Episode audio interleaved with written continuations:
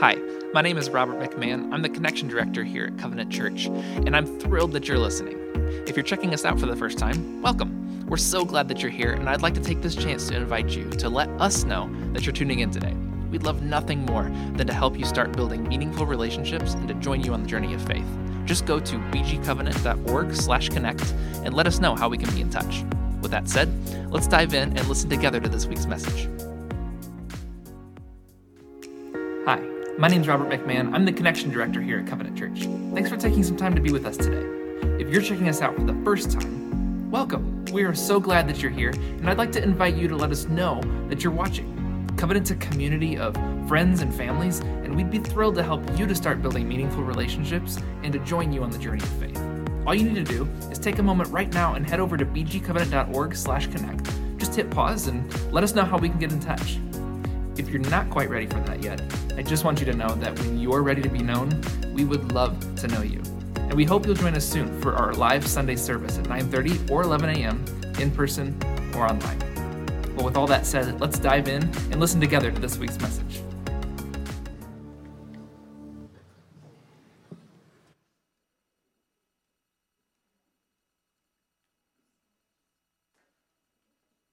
We've been talking about poetry in the Bible, how biblical poets love design and masterfully use metaphor and symbolism. These poems invite us into an experience, to ponder ideas slowly and from many angles. And the largest collection of poetry in the Bible is the book of Psalms. So that's what we're going to look at here. Now, the Israelites composed lots of poetry throughout their history. Yeah, poems were written by Israelite sages, kings, and prophets. Some poems were sung by choirs in the Jerusalem temple, while others were prayed by families at home.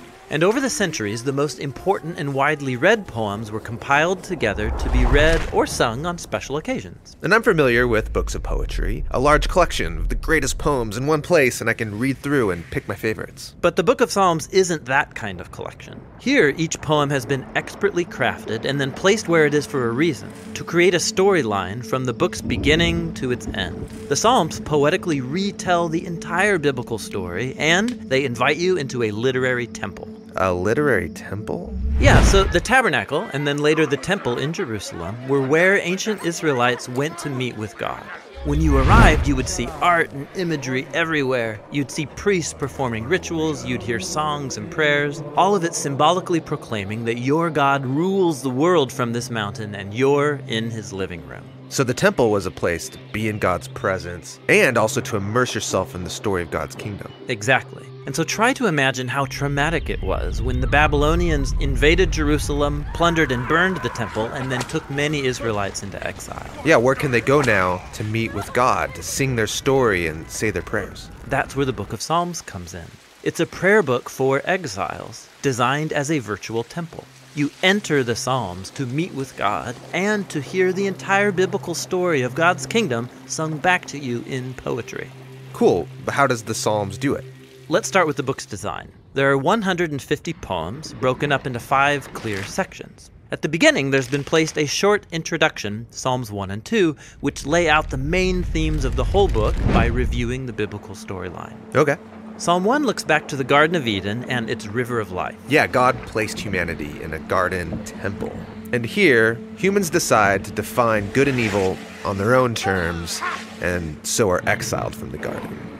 But the first psalm paints a portrait of hope about an upright human who delights in God's wisdom, which is called Torah or instruction. This person is like the tree of life in the garden temple. They eternally blossom because they're planted in the river of God's life. Yeah, that's beautiful, but who's it supposed to be? Well, remember that story in Genesis? After humanity's foolish rebellion, God made a promise. Oh, right, a future human, the seed of the woman who would come and defeat evil and restore the world. And that's what Psalm 2 is about. God's promise that a king would come from the line of David. He's called the Son of God and the Messiah. God appoints him to bring justice on human evil and to restore God's kingdom and peace over the nations. So Psalms 1 and 2 introduce all these main themes. Yes, and then the book develops those themes through the five sections. The first two explore the complicated story of David and his royal family. The third section focuses on the tragedy of Israel's exile and the downfall of David's royal line. But then the fourth and fifth sections rekindle the hope for the Messiah, a new temple, and God's kingdom on the other side of the exile. Then the book ends with a five part conclusion praising God for his faithfulness. Cool. Now, nearly half of the Psalms are connected to one guy, King David, who God chose to rule Israel. Yes, David's story is really important in this book. He experienced many times of hardship, but he trusted God with radical faith. And in these poems, David shares his fears, confesses his failures, and offers thanks to his Redeemer and he's constantly speaking of a deep longing to be in God's presence in the temple. But wait, David lived before the temple was even built. Exactly. This portrait of David, hoping and praying for God's kingdom and a future temple, it resembles the hopes of the later generations of the exiles. And so, David's prayers could become theirs as well. David's like a prayer coach, giving us words for how to pray and how to discover God's presence in good times and bad. Exactly. There are 73 poems connected to David, but most of the rest come from later generations of biblical poets, and they have learned to pray and hope like David. And so the end result is the Book of Psalms, designed as a virtual temple for all generations of God's people. This isn't a kind of book you just read once and put down. No, it's designed for a lifetime of slow rereading and reflection. These prayers and laments and songs of praise are meant to become our own. They're poems for exiles who are learning to live by God's wisdom and to seek God's justice in the world as they hope for the coming Messiah and the kingdom of God.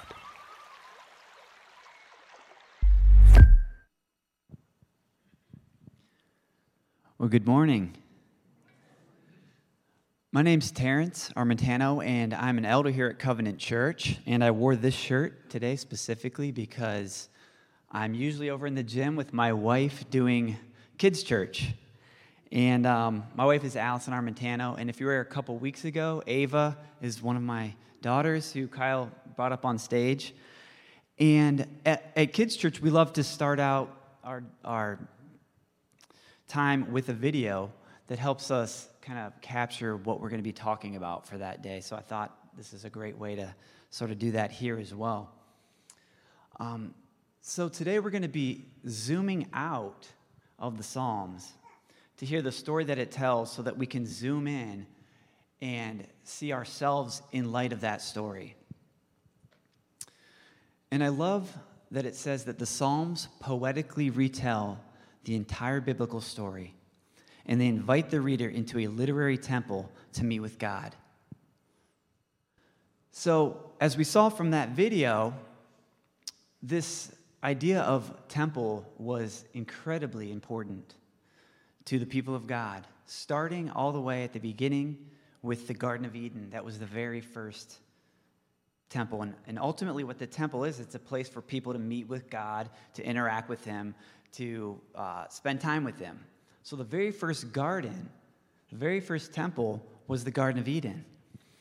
And when I was thinking about this idea, um, the first place that humans met with God walking in the cool of the day, spending time with their Creator, uninhibited by sin, just beauty, majesty, glory, all the good stuff.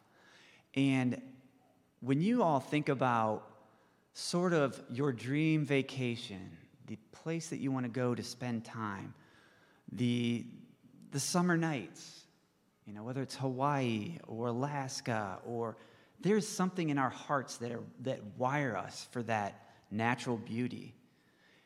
And our hearts know the geography of our original temple um, in the garden, and we long for it. We lost it. We lost it um, when Adam and Eve sinned, and the entire rest of the Bible is about the story of how God's going to bring us back into fellowship with Him, how He's going to rescue us and restore us and return us to Eden.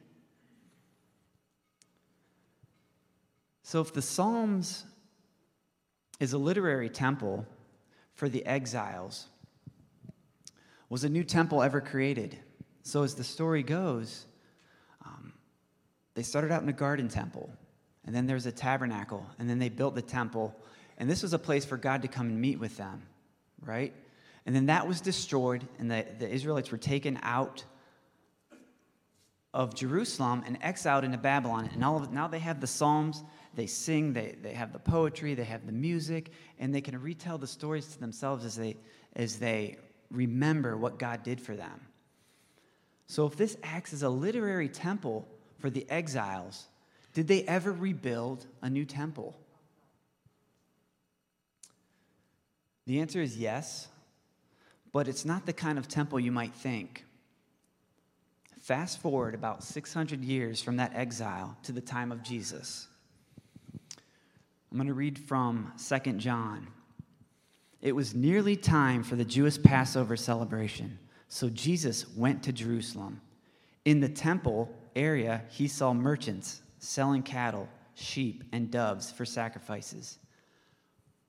So, just so you know, King Herod at the time was rebuilding the temple, and they'd turned it into something that kind of really upset Jesus. He saw dealers at the table exchanging foreign money. Jesus made a whip from some ropes and he chased them all out of the temple. He drove out the sheep and the cattle, scattered the money changers, coins over the floor, and turned over the tables. I mean, this was raucous if you can think about it. Like, he's furious. Um, this really upset him. I mean, he took the time to like whittle out a cord and like walk around and like, knock animals out of there. Then, going over to the people who sold the doves, he told them, Get these things out of here. Stop turning my father's house into a marketplace. Then his disciples remembered this prophecy from the scriptures. Psalm 69 9, actually. Passion for God's house will consume me. But the Jewish leaders demanded, What are you doing? If God gave you the authority to do this, show us a miracle to prove it. All right, Jesus says. Destroy this temple, and in three days I will raise it up. What? They exclaimed, It has taken us 46 years to build this temple. And you can rebuild it in three days? But when Jesus said this temple, he meant his own body. After he was raised from the dead, his disciples remembered he had said this, and they believed both the scriptures and what Jesus had said. So, what you see G- happening here, Jesus was claiming that he was the true temple. Probably they're like, what? Okay. But there's more. This new temple would expand out and be available to all of creation. How? How's that possible? After his resurrection, Jesus said that God's presence would come and dwell in and among his followers so that we would become like many temples. The Apostle Paul confirms this truth in 1 Corinthians when he said, Do you not know that you are God's temple and that God's Spirit dwells in you? And again in Corinthians when he says, Do you not know that your bodies are temples of the Holy Spirit who is in you, whom you have received from God? You see, this is the Bible's vision of the church, which is described as a temple. The meeting place of God, the place where God comes to meet with us. It's not a building, but a people. We're ever expanding communities of people where God rests and rules and brings light and life into the dark and dying world. the, that it's just so beautiful to see that picture if you walk through what God is doing.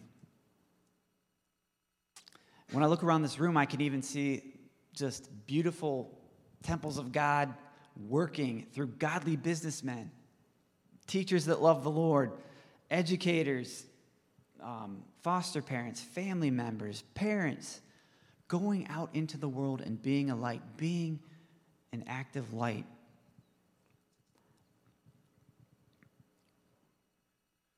We can read the Bible from beginning to end, filled with hope, knowing that the prophesied Messiah has come. Our sins are forgiven, relationship with God has been restored, and we can fellowship with Him in our hearts. This is pretty radical. So, what God is essentially doing is He's drawing us to Himself. We inhabit the living God in our hearts. That is in us. When you accept Jesus Christ as your Lord and Savior, His life, death, and resurrection on the cross, He enters into your body, and now you have become a temple of the, of the living God. And together, as one body, the body of Christ, we become the temple that then goes out into the world and invites people to meet God, to know God. We do his kingdom come on earth as it is in heaven.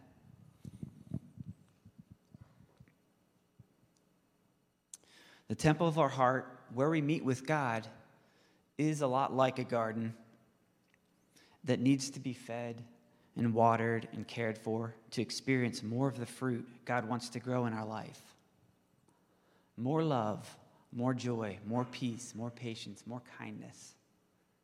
Some of the best Some of the best ways to tend that garden in your own heart is to read scripture, to know it, to pray, to be together, to sing, to praise, to make those active habits of your life. Because when you think about a garden and you're trying to tend it and you look at, and, you, and if you've ever done this before, you don't just water it once a month.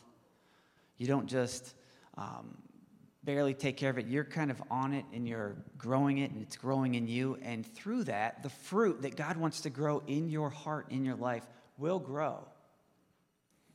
But we can't neglect it. I want to jump into Psalm 19 with this perspective this perspective that we are the, the living temple of the Holy Spirit, that the Messiah that the Psalms talk about has come, he's lived, he died, he rose again. And that when we can come into the Psalms, we can look at it from that perspective.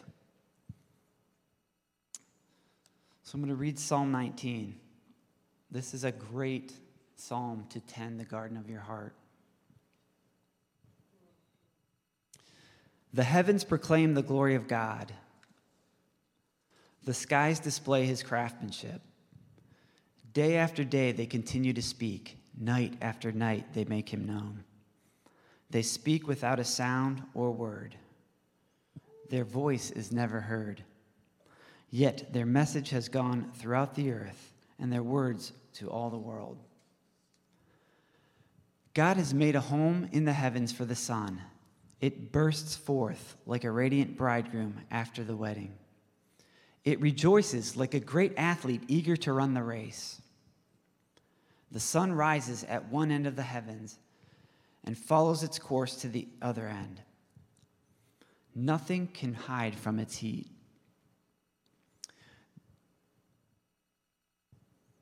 Now the psalmist beautifully transitions the, to the instructions of the Lord.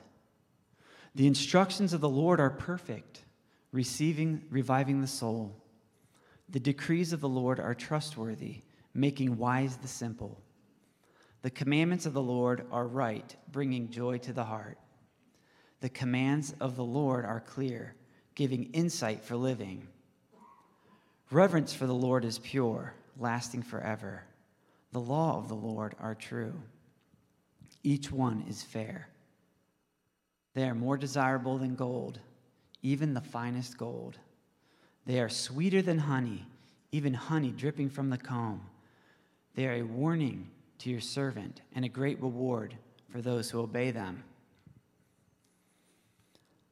How can I know all the sins lurking in my heart? Cleanse me from these hidden faults. Keep your servant from deliberate sins. Don't let them control me. Then I will be free of guilt and innocent of great sin.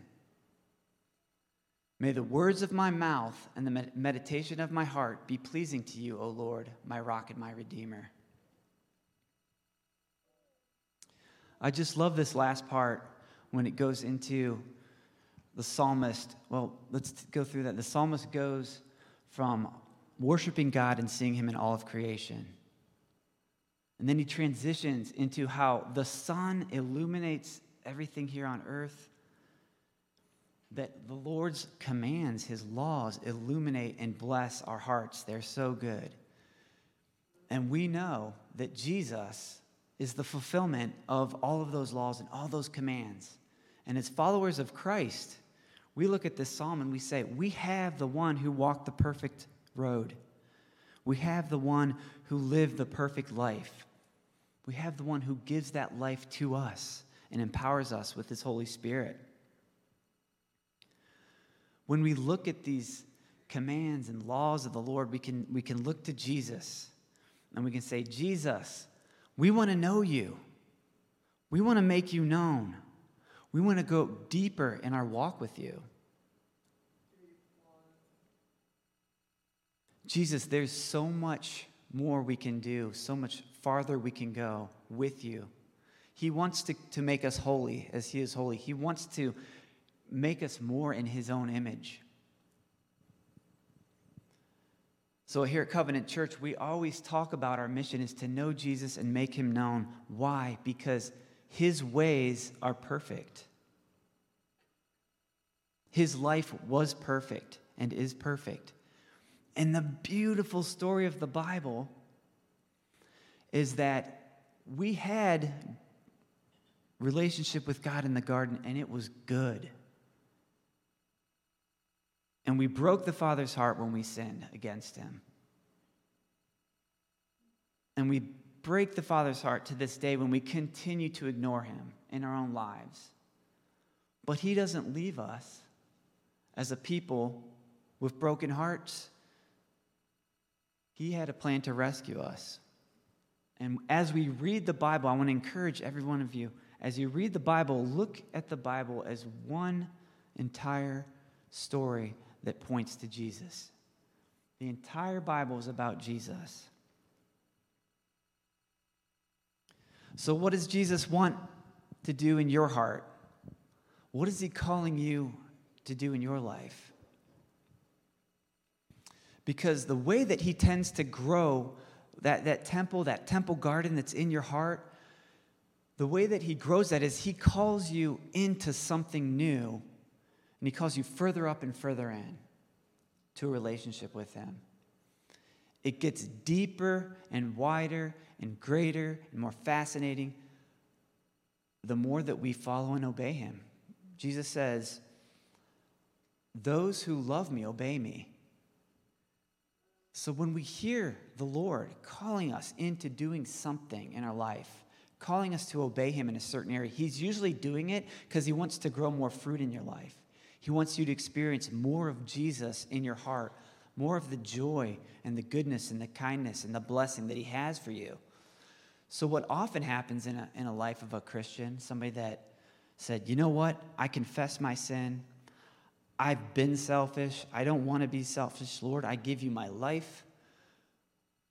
I want to make you the Lord of my life, and I want you to be over everything from this point on. We say that. God comes in, He pulls out that old uh, hard heart, and He gives you a new heart of life, a new heart that's soft. The temple of the, the temple is like alive and well in your heart. And here's what happens to Christians a lot of times. We'll make that proclamation, we'll start walking with the Lord. He's bringing you into deeper and deeper things with Him. He's showing you the vastness of His creation.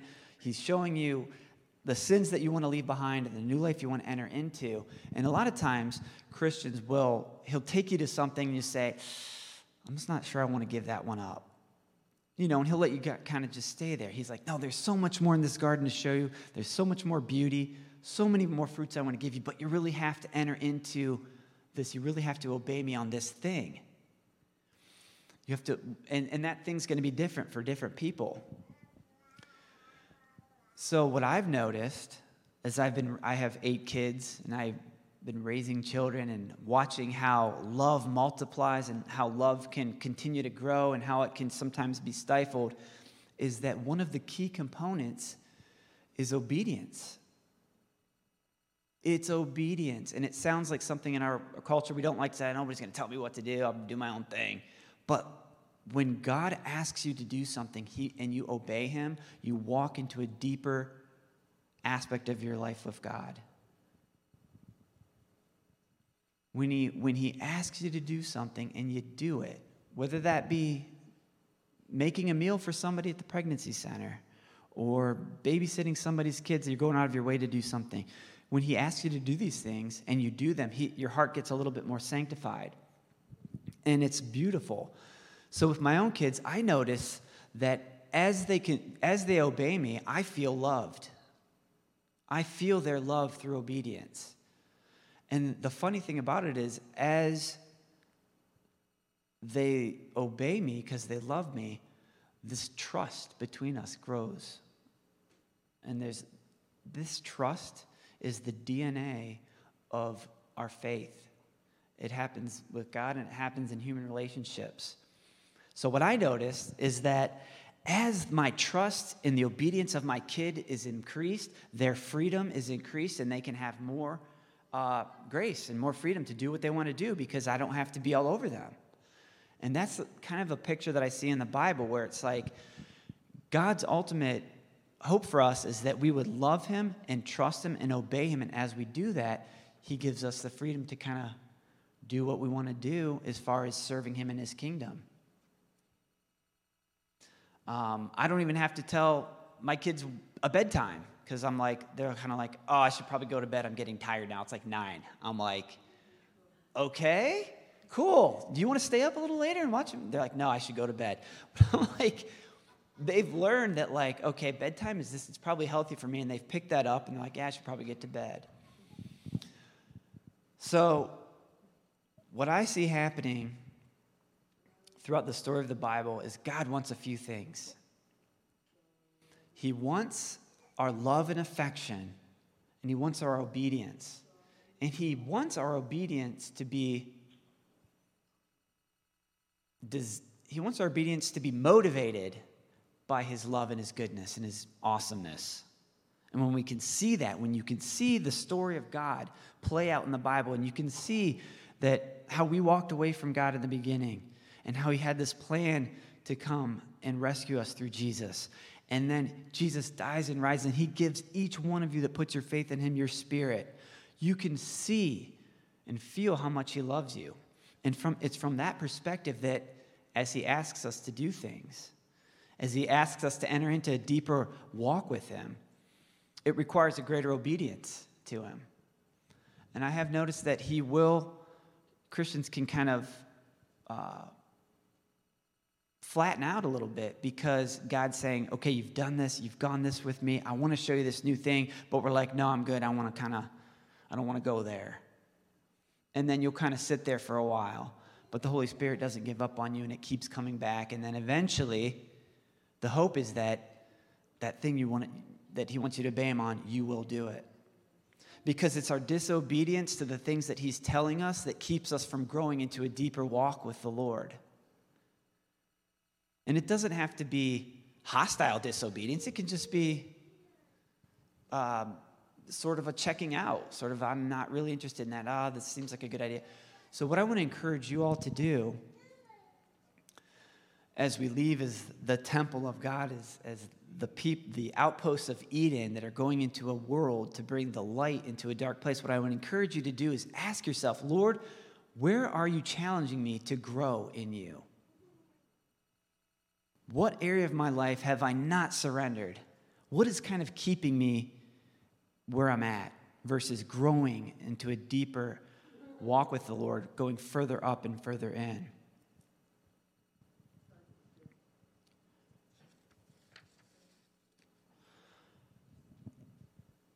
I want to end with the way that David ends the psalm, which is my prayer for all of you and for myself. I'm going to read that last bit again. It says, How can I know all the sins lurking in my heart? Cleanse me from these hidden faults. Keep your servant from deliberate sins. Don't let them control me. Then I will be free of guilt, praise Jesus, and innocent of great sin. May the words of my mouth and the meditations of my heart, so everything that you say, everything that you think, may that be pleasing to you, Lord. May the words of my mouth and the meditation of my heart be pleasing to you, O Lord, my rock and my redeemer. He is our rock and our redeemer. And as we enter into a time of worship and communion, we can remember the story of God, the story laid out in Psalms of Jesus who became who became our substitute our rescuer, our redeemer. So I want to encourage you as we conclude today that um, as you go up and take the bread that will remind you of the body of Christ that was crushed for us so that we could live and have life with God. As you take that bread, you remember his body that was crushed for you And the life that He gives you and the joy that He wants to give you and the kindness and the gentleness and the patience and the goodness and the faithfulness and the, all the stuff, all the fruit. He wants that for you. And He paid a great price so that we could have that. As we drink the juice, we remember His blood that was poured out for us. His blood that cleanses us from all of our sin so that we can read the entire Bible with hopeful hearts, thankful hearts for a Savior that rescued us and redeemed us and called us to be lights in a dark and dying world. Lord, we love you. Would you stand with us?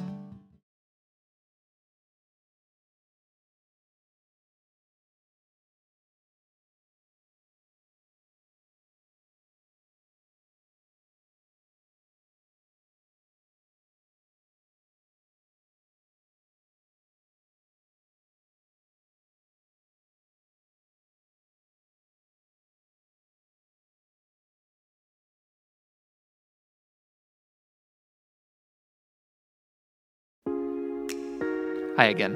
Just a reminder to let us know that you're listening by heading over to bgcovenant.org/connect. If you're ready to be known, we'd love to know you. And we hope you'll join us soon for our live Sunday service at 9:30, 11 a.m., or 11 a.m. online. Thanks for listening.